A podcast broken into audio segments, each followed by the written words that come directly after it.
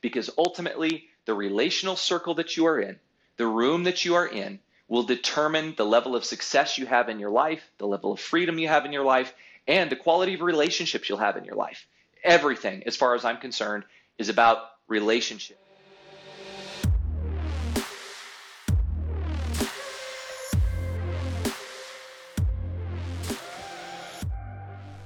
How is it going, ladies and gentlemen? This is Sean Barnes. I want to welcome you back to the Way of the Wolf. Our guest today is a gentleman named Gabe Alexander. He is a visionary entrepreneur who actually has multiple businesses. He focuses on leadership and forging men into leaders. This is something that we need a lot more of in society today, so I cannot wait to get into this. Gabe, welcome to the Way of the Wolf. Sean, thanks so much for having me. It's a pleasure to be here, a privilege, and uh, I really appreciate you not only inviting me, but giving me the trust to share with your followers. And I know that's a valuable thing. So thank you, sir. All right, man. I'm really looking forward to this. So talk me through Forger of Men. And we'll get into your history and kind of what got you here, but tell me the the origin of this and how you came to find yourself wanting to to focus on this. Man, that that's a deep question. I'll try not to go too deep into the story, but um, you know, just a, a, little bit of background. I, I was raised around men. I'm the first of five boys. My parents really raised me outside of the box. Uh, they home educated us. We weren't inside the public school system.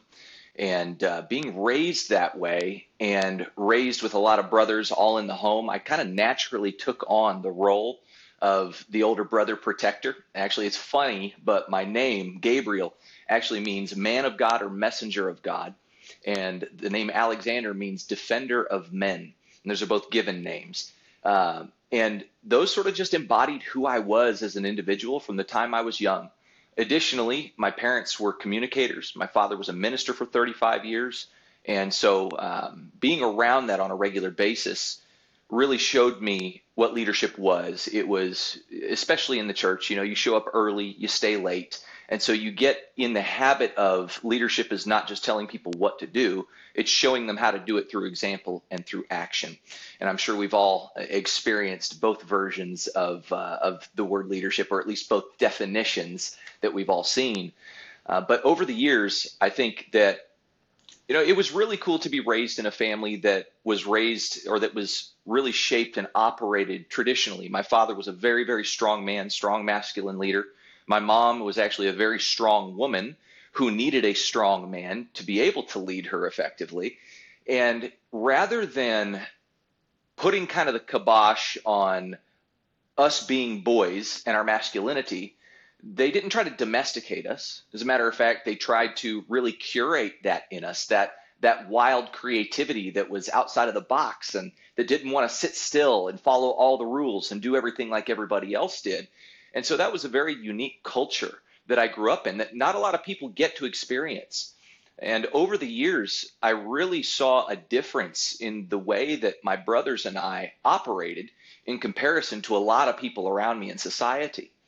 And of course, you know, over the years, I began to see as our culture has become more fatherless, um, definitely more detached from traditional values, I started to see that difference and that gap grow and grow.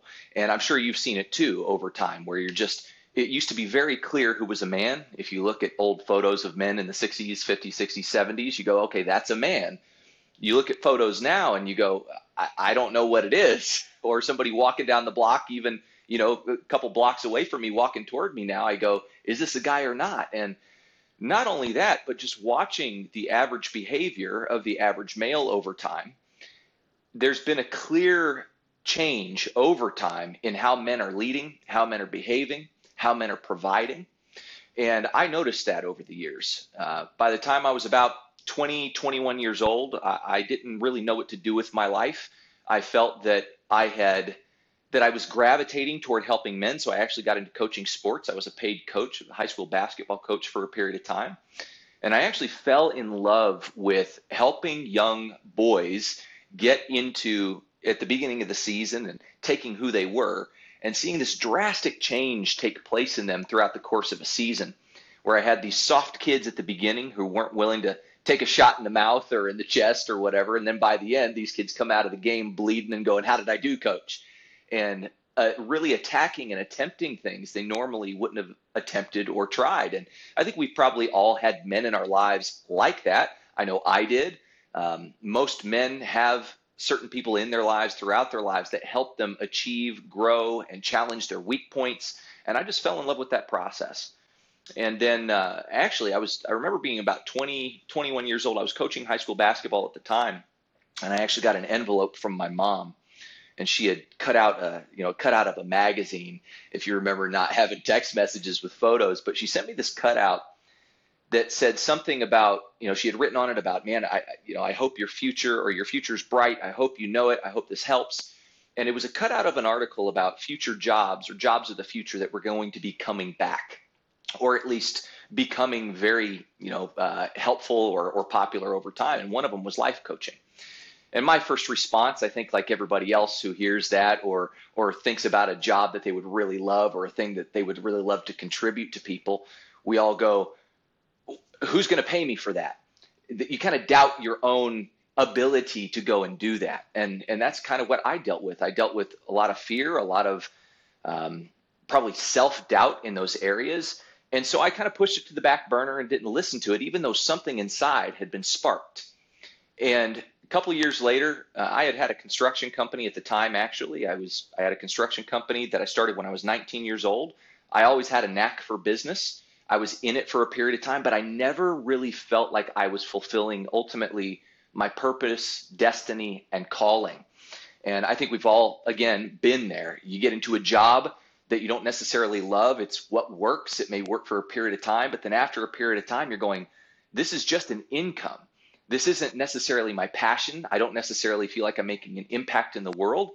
And I was in that for a period of time in my 20s, probably hit my mid 20s, and I was very frustrated, not knowing what to do. But I had also found that around the same time, I had reached the ceiling that I felt my own father could get me to. Now, with the world that we live in, with with a fatherless generation. I mean, we've got a lot of absent fathers. We also have a lot of fathers who are present, but also absent in their responsibility to father and train their children. Um, I began to get frustrated, even having a good father in my life, going, How do I get to the next level? How do I decide what is next for me? How am I supposed to take these steps forward, right? We've all been there. How do I take these steps into the next place? Who's going to give me this answer? How do I find it?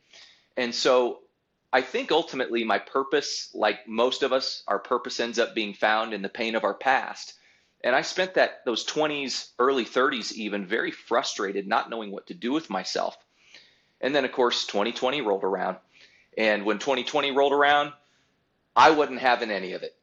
I experienced what a lot of people probably listening experience. You can't go to work. You got to put this on your face. You got to bow to bow the knee to whatever and mandates and whatnot. And I was living in Seattle at the time. And I just, this thing rose up in me to say, absolutely not. That I'm, I'm not complying with any of this stuff. This is nonsense. I'm a free individual.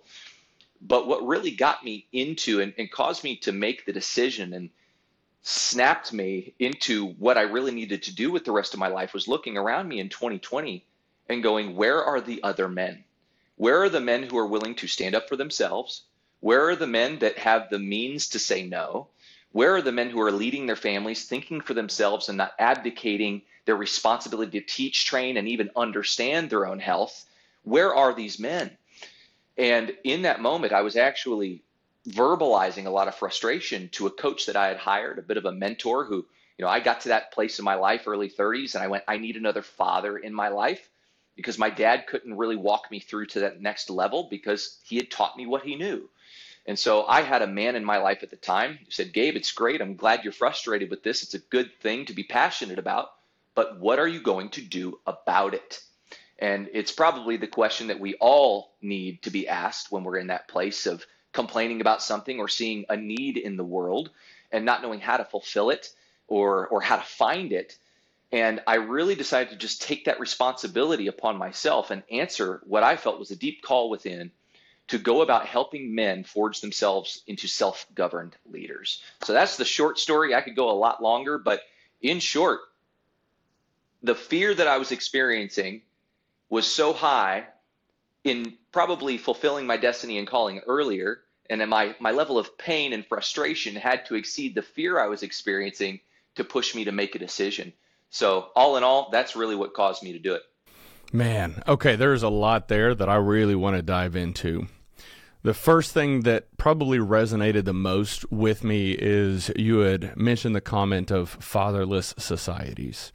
And this is something that for the formative years of my life didn't have a father. My mom ended up remarrying whenever I was about 10 and he adopted me. Uh, his name was Lamar Barnes. He was the best thing that ever happened to me in my entire life. Before that, being raised by a single mother, I had been, we'll say, there were probably too many feminine traits just being raised by my mother and grandmother. And whenever my mom married Lamar, and he was probably as manly as they come hunting, fishing, shooting, just as manly as they come. And he quickly whipped me into shape. It's like, okay, yeah, no, we're not going to do this. We're not going to do this. Yes, you are going to play football. No, you're not going to do that.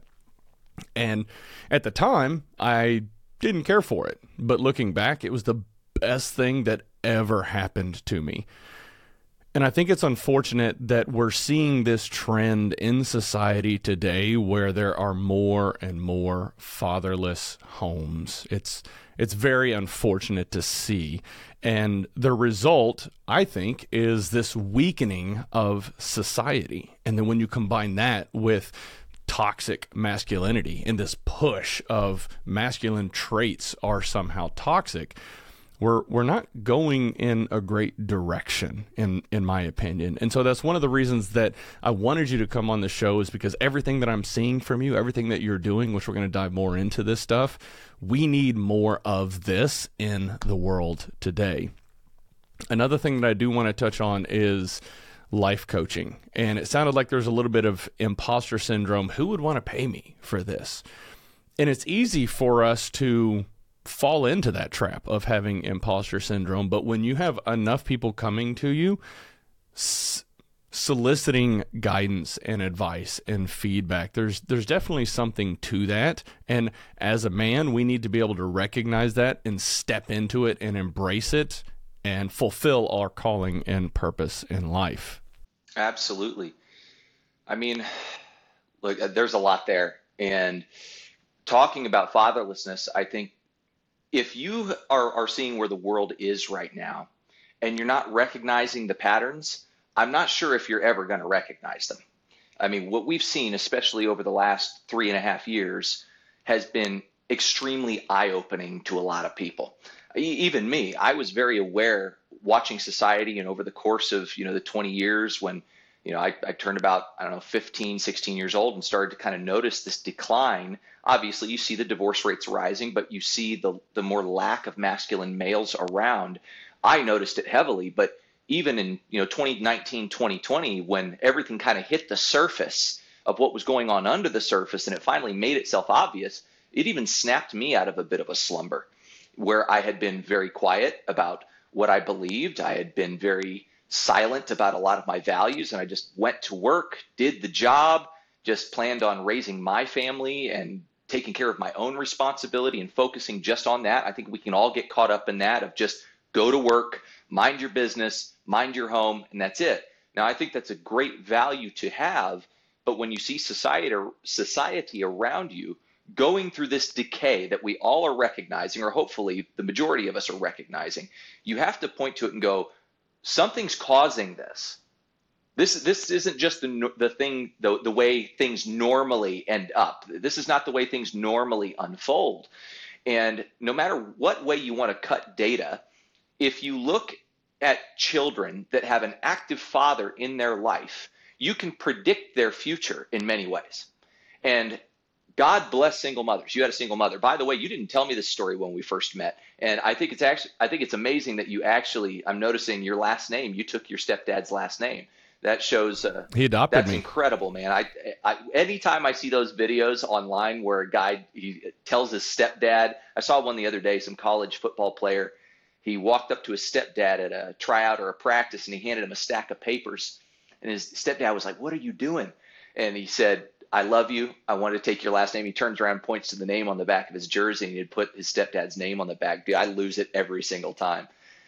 But I think this this nation and this world is in a serious place. We're in a, a serious situation here, and I think we have to recognize that men are the key.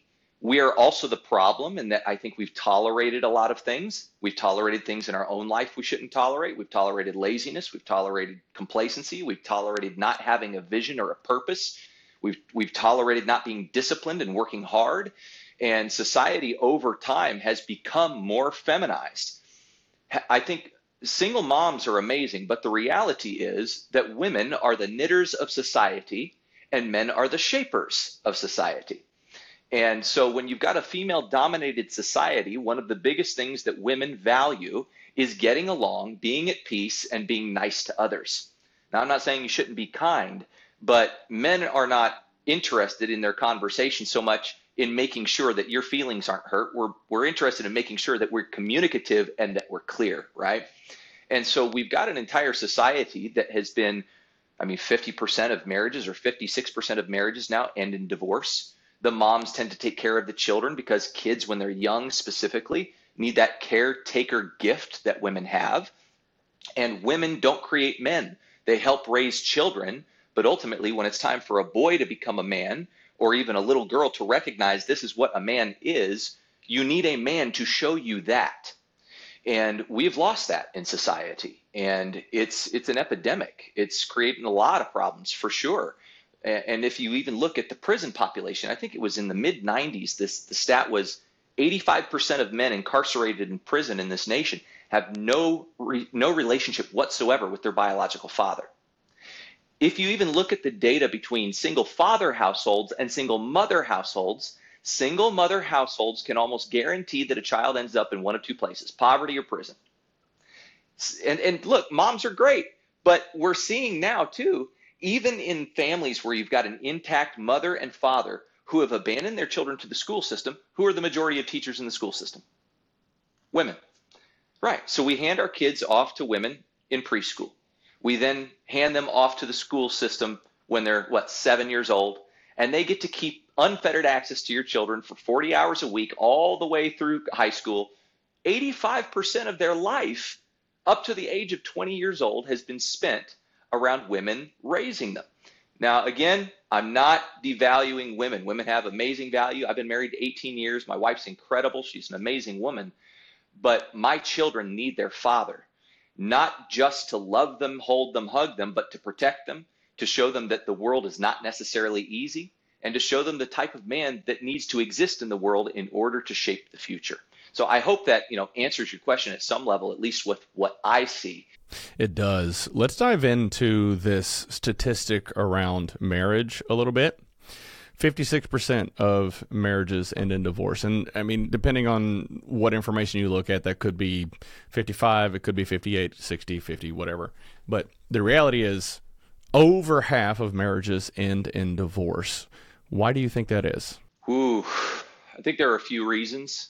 I mean, first and foremost, the marriages, if you if you want to just base it on data, the marriages that stay intact are marriages that are typically based around shared values at the core. If you went through 2020 in the US, you saw a lot of marriages end or come under serious strain because the two spouses had vastly different values when it came to being told what to do. I had a friend whose wife went and got double vaccinated behind his back while pregnant with their child after he told her they weren't going to do it. All right. So whether you went and got a shot or not is up to you. That's not the point that I'm making. I didn't get it. I don't think you should. But if you did, that's up to you. It's your choice.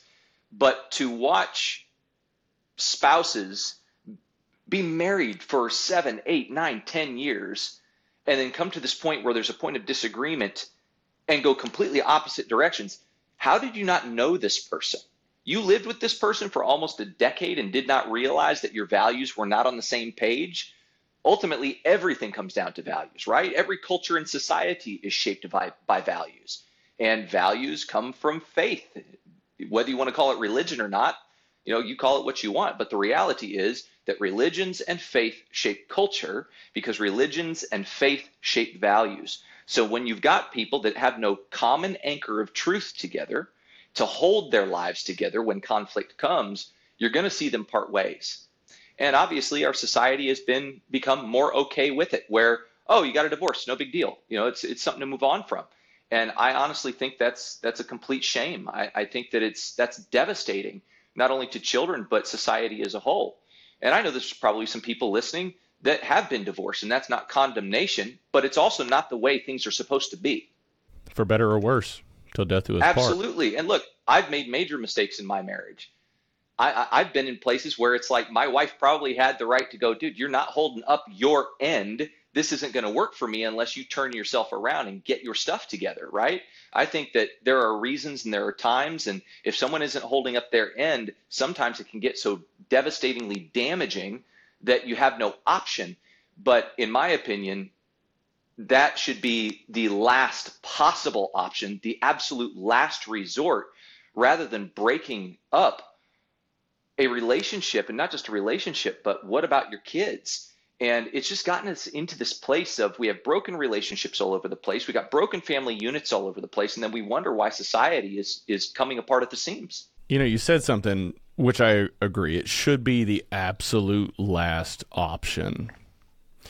And I think there's another contributing factor to that divorce rate is the seemingly endless options. With the way social media is constructed and the internet and ease of access to other people and the fact that all of these people are painting a picture online of living their best life it's very easy to become envious and think well my man's not holding up his end of the bargain. I'm going to go ahead and find someone else. I've got all these other people in my dms and this goes both ways men and women. There's ease of access to everybody. And instead of focusing on your relationship on your on your wife your significant other, your family, and putting your energy and effort into solving those problems and working through whatever your issues are, it's just too easy to say, well, you know what? It's probably better over here. Let me start chatting up this person, type of thing. And I think that's a big contributing factor because if you look at the divorce rate, over time and then you overlay it over when social media started to really grow there there is correlation and I recognize that correlation doesn't always equal causation, but it is a strong correlation. 100%. Um, options are a huge factor. I think, too, I, I love, we need to bring back bullying, man. Like, I love that statement. There needs to be a level of shame brought back. Just quite honestly, it's like, look, it, it, I'm, I'm leaving my wife, you know, it's not working out. Oh, okay, bro. That's that's now the new response, right? Oh, okay.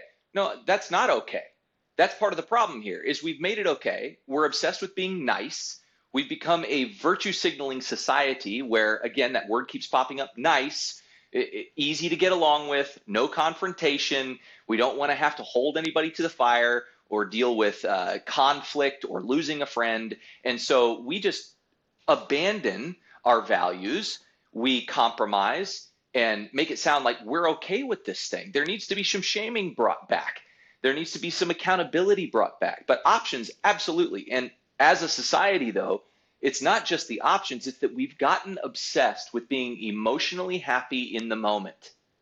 We've gotten obsessed and complete, we've given ourselves over to what is making me happy right this second.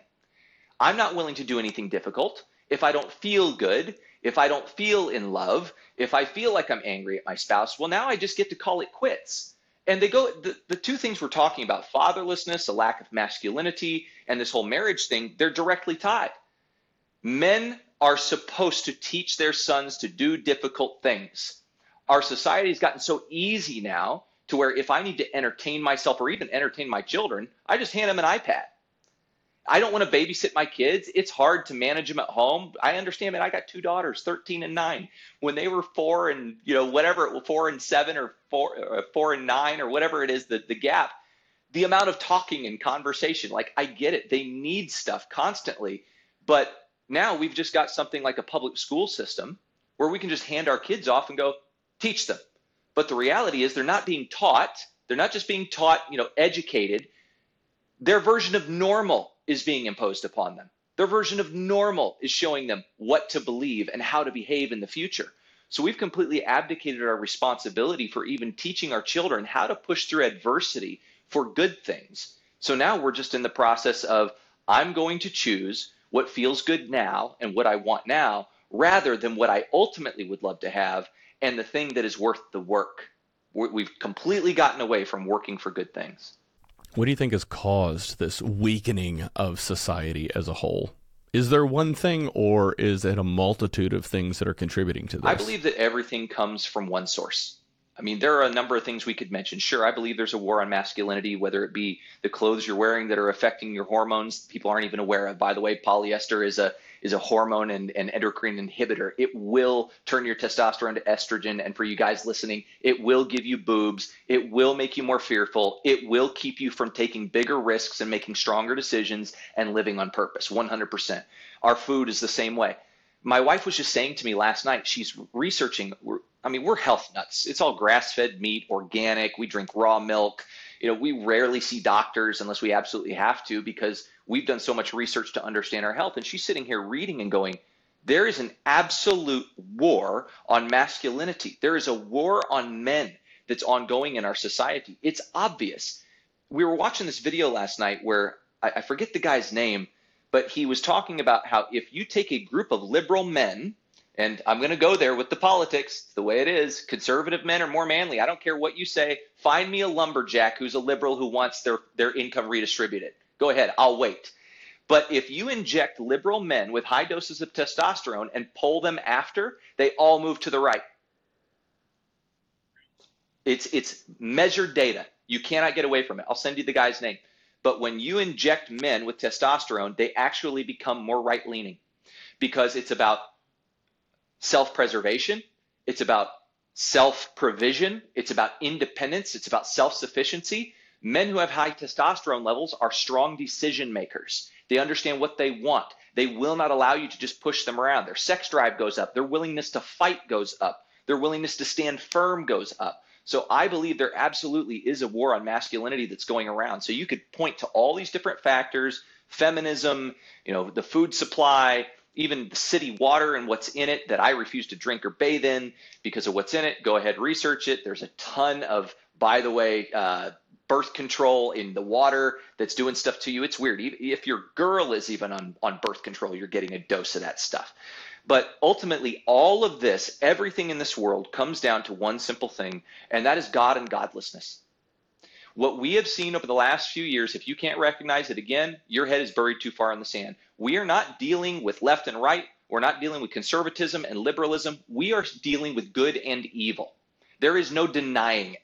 And this is something that I kept my mouth shut about for years until I saw the line in the sand back in 2020 and went, okay, this whole thing of choose a side is no longer an option. It's no longer a decision you can put off. You got to decide right now what you're going to serve. Are you going to serve truth or are you going to serve agenda? Are you going to serve righteousness or are you going to serve redistribution? What are we going to serve here? And so ultimately, all these values that we talk about come down to one thing. What do you believe about the world, about the spirit of man, and about eternity? So I believe that this is a spiritual war that has existed since the beginning of time, that is now beginning to show above the surface in all the physical world that we see, and a lot of people are being woken up to something is going on that goes deeper than just this just the physical realm. There is something spiritual to this. So i believe ultimately that the major attack on men and masculinity comes because man was made in the image of his creator i'm, I'm a firm believer in the bible i read it on the daily god was not god is not just some nice guy in the sky that gives you what you want when you pray, and Jesus was not some mealy mouthed weakling who wouldn't say the truth. When we look at God and we look at the Creator, God was a God of war. God, it says in the scripture, he, he crushes his enemies under his feet.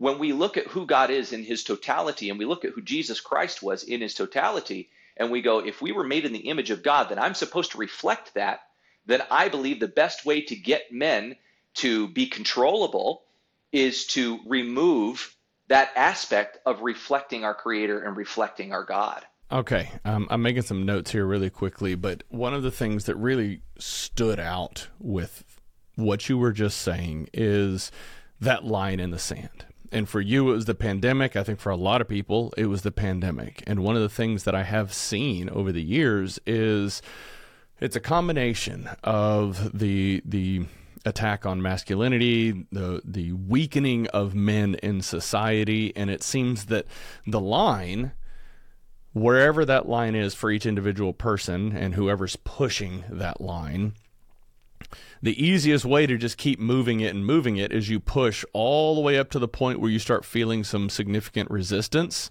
And then once you meet that resistance, you hold, you wait, you make that the norm. Once it becomes the norm and accepted, you push the line a little bit farther. And then you're going to meet some more resistance. And then you hold and you wait and you wait. Once it becomes the norm, push it even further on a long enough timeline, everybody looks up and thinks, how the hell did we get here? And I think that's what we're seeing. And when you have this war on masculinity, there's fewer and fewer men that are willing to actually step up and hold the line because they're afraid of losing things. They're afraid of being canceled. They're afraid of not being able to provide for their families. It's it's absolutely crazy to see everything that's going on. So, how do we fix it? Tolerance is overrated, my man. it's one of my favorite sayings. It, it's way overrated. And but I think we have to get clear on what we're tolerating.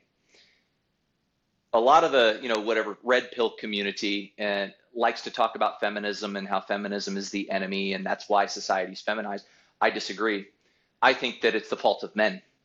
If we're supposed to be the leaders of the family and the leaders of society, we cannot take, you know, the compliments when it's like you've done a great job at leading and then also not look at the other side when things go to crap and go, it's not my fault. Men have tolerated weakness. We have, and we've tolerated it first and foremost in ourselves. That's where it begins. You cannot win the war on the outside till you win the war on the inside. Everything about our lives, if you read any self-development book, anything about from the scripture, you got to conquer what's in here before you conquer anything that's outside. And everything on the outside is a complete reflection of what's happening on the inside. So, first and foremost, we've tolerated stuff in our own lives we should not be tolerating, whether it be pornography, overspending, gambling, other sorts of addictions that just keep you happy in the moment. We've tolerated that within ourselves. And because we've tolerated that, the line continues to get pushed. I mean, look back at World War II. If you, I, my dad is a huge history buff, and he loves to talk about Winston Churchill. And now Winston Churchill recognized what Hitler was very early on. But what he recognized was that if you keep feeding this hungry dog and you keep giving up little portions of land and you keep giving him little concessions here and there, he's not going to become less hungry. He's just going to keep demanding more and more, just like the bully at school. If you don't punch him in the mouth or say no, you're going to have to fight that bully one time if you say no. If you say yes, every week you're giving a little bit more of your lunch money or what have you. And so we've got to get back to a place of understanding this is my line. And unless I hold it, someone else is going to continue pushing it. But more importantly, and, and, this is what drives me crazy specifically about men of faith, is this whole thing about the virtue of being nice and agreeable and everyone liking you. It's so held up as a virtue of society, and men have been so feminized to where now that is the thing that we hold on to as the goal everyone liking us, right? We've got to get past that and get back to the truth is worth standing for. Righteousness and goodness is worth the cost of everything no matter what kind of conflict or cancellation comes. Um, and we can't we cannot continue to play defense. And I think that's the thing that drives me most crazy, especially about faith-filled men, is they go, I'm just going to stand my ground. What you saw in 2020, if it's not clear yet, unless you impose your will and values upon the world, the world will impose its world and it will impose its vision and values upon you and upon your children. Someone is going to win. There will be an imposition, an imposition of values somewhere.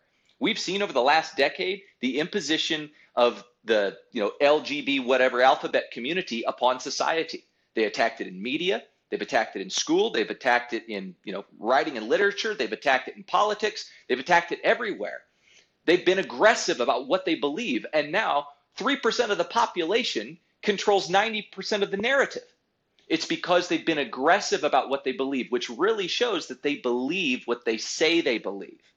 If I believe what I say I believe, and if I truly believe it, then I will go around looking to impose that will and values and that uh, what's the word I'm looking for? My manifesto, maybe. You know, I've got to impose that on the world around me if I actually believe it. We've got to be about it. And so we've got to recognize that we are at war, whether we like it or not, the war within ourselves and the war outside of ourselves right now. And until we learn to embrace that and go, I've got to stop making peace with this and choosing comfort, I think we're going to be stuck exactly where we're at. And it's only going to get worse. It is, and, you, and you've touched on something that's just so crazy as far as that small percentage of the population that is completely dominating all aspects of all of our lives because people are afraid to push back. They're afraid of getting canceled. And that's just, it's absolutely crazy to see how many people fear. You've got the vast majority of the population that doesn't think that way they're being controlled by the three to five percent of people, and it's. I don't know. Like I wouldn't I would make the argument that that 3 to 5%, that small percentage, it's not that they're so strong and dominant that they're imposing their will on us. It's that, that they're hyper emotional and they cannot control themselves and people would rather just keep the peace and be nice and that's how you lose ground over time it comes back to your father too. I mean, I, I even watch my my daughters sometimes will push my wife to the limit, and then once in a while I have to go, hey, you know, from the office, and they hear the voice. They know that line does not get pushed any further. This is done. You need to retreat right now. You know, that's that's my role as a protector provider in my own home, but that's the way it has to be in society too. And it is really interesting. You talk about the three percent you know, we've got, you know, the people that call themselves patriots rolling around here in Texas, in North Texas, where I'm at, and they've all got that three percenter sticker on the back of their car. Three percent of this nation, well, it, it's it's estimated that about three percent of the men in this nation, even during the American Revolution, were the ones who were willing to actually pick up arms and go to war. It's only three percent of the population. It really shows you what is possible when a very very small group of people are willing to get on the same page the same mission, have the same vision, and go about creating it very aggressively. And, you know, it is fear. Like that's ultimately what it is, right? It's one, if one person stands up, they're made an example of so that everybody else goes, well, it happened to him, it could happen to me. So it keeps everybody in line, right? And I'm kind of at that place where I'm going, I just don't care anymore because the future that I see, if I don't stand up, is worse than what could happen to me if I do stand up. You're going to end up enslaved one way or the other. So why not fight for the good? I see so many people. I'm okay, maybe so many is strong. I've seen people that work for companies that are just going hardcore into embracing all of the the alphabet letters and and and diversity and things like that. And there, it's it's almost like the pendulum is swinging too far. And you see, because I'm responsible for leading HR, and it's it's challenging to watch people that are pretty usually well usually amenable to conversations and live and let live and, and all that thing. But whenever things are being imposed on them that they're not comfortable with if they actually raise their hand and it's like ah actually i'm not really comfortable with this person acting this way or talking this way to me but that person happens to be in the alphabet letter the person who's raising their hand saying i'm not comfortable they're the one that gets their hand slapped and so you see people that they're just trying to provide for their family. They don't want to lose their job. They're afraid of getting canceled or getting their hand slapped for saying the wrong thing. So, how do we actually get more men to step into that masculine frame? How do we get more men to get comfortable with the thought of adversity and overcoming challenges and providing for their family and not have to having to rely on this this job at a company that doesn't necessarily have morals and values that well, align I think whether we like it or not the world being the way it is it doesn't just rely well i guess if you break it down really primitively everything comes down to force right? I mean why do you pay your taxes? It's you know what i'm saying? You don't pay it because you want to hand 30% of your income to the government. You do it because you're under threat of violence. Someone's going to make you. So you know i like to point out that if you want a bazooka you actually have the ability to keep it if you can defend your right to keep it the law has no bearing on it. It's whether or not you can keep the law from taking it from you. You know, so ultimately everything does come down to force. And so the way that I like to think about that, especially in today's day and age, is everything is forced by money. That's that's the bottom line, right? And that's one reason I really wanted to talk to you about this stuff because I believe that entrepreneurs are the leaders of today's society. Ultimately, with even what we saw in 2020, big pharma, everything, who's controlling government policy? The big businesses with the money. Who's controlling the decision of the guy who doesn't want to wear a mask and doesn't want to get vaccinated, yet he goes and does it? It's the company that's paying his paycheck. So how do you remain free? And that's ultimately a big part of what made me do what I do. You know, I don't even call myself a life coach. I guess that's what I do because I work with men in the totality of their lives. I help them with their marriages and children and money. But the biggest reason men started coming to me at the very beginning was because I was standing in a building with a rifle while it was being marched around in Seattle in in 2020. I called up the wife and said, "We're leaving. We're not going to do this." I'm not participating here. And man, I'm sure uh, millions of people felt the same way. As a matter of fact, I met hundreds of them on the road. I thought I was unique doing it, and there's so many people doing the same thing. But I sold everything I owned out of my driveway in under four weeks. And then I bought a truck and a trailer, and I traveled the country for a year and a half looking for what felt like home. You would have been shocked, by the way, at how many people did the exact same thing I did. Actually, we got introduced by somebody who actually did the exact same thing who I talked with, with a couple of weeks ago. Um, and so I started getting all these calls from men going, How are you doing this? How are you able to say no? How are you able to say whatever you want to say on the internet? How are you able to just float around the country looking for home and t- making this an adventure for your family instead of a miserable experiment? And I went, Well, I got a business that pays the bills.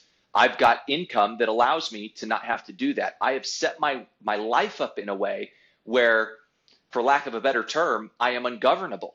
I can't be told what to do because I've got the things in place that keep me from having to behave like that.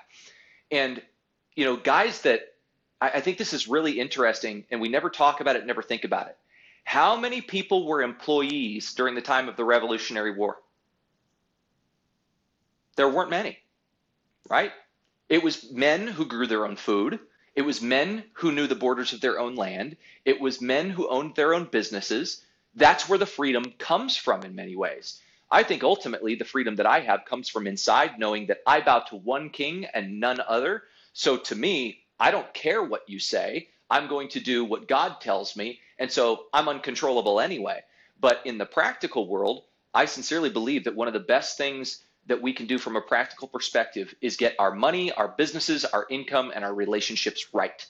We have been very unorganized. Uh, people with our values have been very disconnected. We haven't gone about taking this as seriously as we should. And the other part of it is what you're seeing now, where people are going, okay, I'm getting pushed to this limit. I'm now I'm now pushing back. I think that people with our values have to begin taking the financial war seriously one of the, my favorite things to say, and, and I'll be speaking about this next month, is I'm teaching, I'm doing a teaching on wealth warfare. You cannot win wars without war chests, whether you like it or not.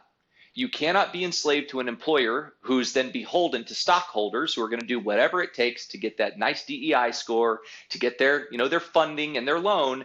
You're not going to be able to stand up against it by being employed by it and being dependent upon it because then it's dangle the paycheck out in front of you. Some of you people listening have been there Here's the paycheck. You're going to do what I say in order to get it. There is only one way out of that. You can't be dependent upon them. You need to become dependent upon your own gifting, upon your own will, upon your own effort. And so that's where I believe it in many ways it begins and ends. The leaders of today and the future are entrepreneurs, the creators, and the shapers of society. Talk to me about Freeman oh, this, Forge. This is the fun part. 2023. So, I, I told you, I mean, you know my story, my background. I'm I'm not I'm not being told what to do. And 2020, I started getting guys calling me and going, Can you help me with my business? Can you help me with my life? My family is falling apart with all this COVID stuff, the lockdowns, the money. I don't know what to do. And so I said, Great, I'm, I'm just going to start coaching men. And so I started working with men one on one and and helping them develop their lives and businesses. But the biggest thing that I dealt with, and many people listening dealt with in 2020, 2021, was a deep sense of loneliness. Who am I supposed to link arms with? Who do I fight next to? I think a lot of men who wanted to fight back were sitting there going, I want to, but I don't even know how. I don't know who to stand with. And whether it's me or anybody else, it's not fun standing alone by yourself on the battle lines, looking at the enemy in the eyes, feeling like you're the only guy. It's no, it's no fun being in a foxhole by yourself. And so I had this deep sense of loneliness in me, but then traveling across the country for a year and a half and dealing, talking with all these guys and helping them in their lives one on one virtually, every single man that I was talking to came away with the same response I am deeply lonely, and I don't know where the men are who are strong, who are convicted, and who will actually stand by me and help me stand.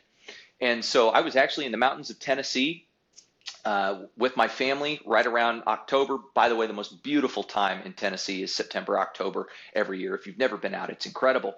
But I had a vision that I believe God gave me where He was telling me, you cannot just stop and do this one on one stuff. You can't just do your small entrepreneurs group. You need to take this to the masses. You need to create a way for men of shared values to link arms, link hands, and to begin fathering one another and helping each other learn how to stand by helping each other grow. And so I had this vision in my mind of men of shared values up in the mountains having a bit of a, you know, I don't even want to use the word retreat because it sounds so passive, but I believe God told me, Gabe, you need to go create this. You need to go shape something where men are being taught the skills, the tools, uh, the tactics to be able to shape the world. And so what I did was I created an event called Freeman Forge. We're going to be doing them all over the country, but our inaugural event is actually in two weeks. I believe we're 13 days away right now. It's going to be in Gatlinburg, Tennessee. You can find out everything you need to know at freemenforge.com. And essentially, what this is, is an equipping and activating weekend for men. I'll talk just about the features for a moment, but we have got an incredible lineup of speakers coming out. We got people flying in from out of country. We got speakers coming from all over the country. We're talking, we just announced TJ Visiode the other day. And this guy runs the fastest growing homestead real estate company in the world.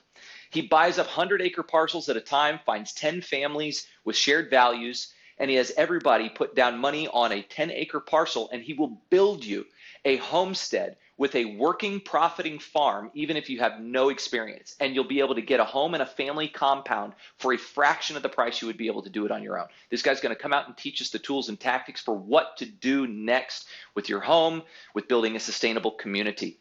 We've got a guy coming from one of my mentors flying out from Calgary up in Canada who runs a $133 million a year company who's going to be teaching men about entrepreneurship, sales, financial independence, We've even got a homeschool expert coming in to teach you the practical steps of how to pull your children out of the public school system and be able to educate them at home without trying to mimic the system that makes you feel like it would be a burden. And additionally, we have other practical tools. We got a course called Practical Violence, where we got a Brazilian Jiu Jitsu instructor coming all the way out from North Carolina. He's going to be teaching us hand to hand combat. We got a rifle course, a pistol course. We even built a shoot house with entry doors, hallways, you know, living rooms, bathrooms, bedrooms to be able to teach men how to clear a home in an emergency. So we are taking an entire weekend of teaching men how to make money, how to educate, how to network, how to fight, how to defend. We are trying to take every aspect of faith led masculine leadership and we're combining it and packing it all into this power packed weekend where men can walk away knowing exactly what to do next. And those are the outcomes we're looking for. Men that come to this event, it's not just about getting an emotional high. I'm someone who got very, very sick of church retreats very quickly because I don't want to sing songs in the woods for three days. I came out here to meet other guys. My wife accuses me all the time. She goes, You do what you do because you just want to smoke cigars, shoot guns, and eat meat with guys in the woods. And I was like, You're right. I just wanted dude friends to hang out with. But the outcome that we're really searching for here we don't want men walking out, and we've all experienced, right? We've all been to those weekends where we feel hyped, we feel emotional, we feel like, yes, I'm going to go do this tomorrow. You feel like you're going to take the world by the horns. You're going to, you know, force it into your into submission, and then Monday hits. What do I do now? I've been doing the same thing for 20 years, so my habits, patterns, relationships, my circle of friends is still what it was. And so now my environment is encouraging me to be the exact same and what practical tools did I walk away with? Did I walk away with an emotional high? Or did I walk away with knowing exactly what to do now to change my future, to change the trajectory of my life, and to change the legacy that I will leave behind? And so what we have done is not just packed in speakers and you know an animal-based diet, grass-fed, no GMOs or seed oils on site by the way the entire weekend. But we're not just packing in all of these these features. What we are wanting to do is drive men toward relationship with one another, with other men who share their values, who will do life with them. And so you come to this event, you will not just walk away and be on your own. Every attendee that's here is approved by us. It's invite only. You got to fill out an application. You got to speak with someone on our team. They make sure that you're a right fit for it. And then we extend an invite. Every guy that is extended an invite to this weekend will be included in our online community. Our online community is made up of entrepreneurs, it's made up of incredible artists, people with incredible connection and history in what they do but we are trying to drive relationships where men can actually create a new normal that you can have a circle of friends and high level achievers around you that will not allow you to live at the level which you've been living at. And we've seen incredible stuff already come from this. All of my one on one clients, they were all doing amazing. Look, we're getting good results and that's great. But the second that I put them together in a container where they're not just talking about goals, it's not just accountability, but this is what's going on in my life. This is what's going on with my wife. This is what's going on in my sex life and my children and the, the struggles that I'm dealing with and the pains and my fears. And it has completely changed the lives of the men in this group by giving them a new normal to connect with. We had our group call this morning, and I had a guy in the group go, I have like five brothers, guy, one of 10 kids. He said, I don't have these conversations with my own brothers. They don't know what I'm doing on a day to day basis. I'm in here every morning and every evening speaking with you guys individually. We're encouraging each other, we're holding each other's feet to the fire, and the collaborations that take place with the kind of relationships are amazing. As a matter of fact, we have given instructions to every single registrant for this event. Do not just show up with clothing to work out in, to shoot guns in, to roll around in the mud in, to do ice baths in. You need to show up with clothing, with an outfit, with business cards, and you better look like you are worth investing in, like you are worth doing business with. So we have created high level networking times for men to come and actually get clients. Where a lot of businesses or a lot of events would have something that would restrict you from being able to network with other people and sell, we're doing this with intention. We're not interested in fighting over scraps. We're not interested, and I love the conversation you and I had the other day. I'm not interested in any sort of competition. I'm interested in moving the flag forward and in moving the mission forward. And so we've got a lot of guys, even on this roster, who would be seen in by most people as well, you're competitors. What are you doing in the same event? Because this isn't a competition. This is war. And unless we get on the same side very, very quickly and begin moving forward, we're going to have a very heavy price to pay. And so we want men doing business. We want men landing clients. We want men getting these deep relationships because ultimately the relational circle that you are in, the room that you are in, will determine the level of success you have in your life, the level of freedom you have in your life, and the quality of relationships you'll have in your life. Everything, as far as I'm concerned, is about relationship. And I think the, one of the coolest aspects of this too is not just relationship with the other attendees, but the coaches, speakers, and trainers that are there are also going to be coming into this group to regularly father. You asked what the what the solution is. It's fathering. We've got to begin fathering again. We've got this word leadership that everybody likes, but that word used to be fathering. That's what it is. And by the way, you don't have to be fathered by your blood. You're a perfect example.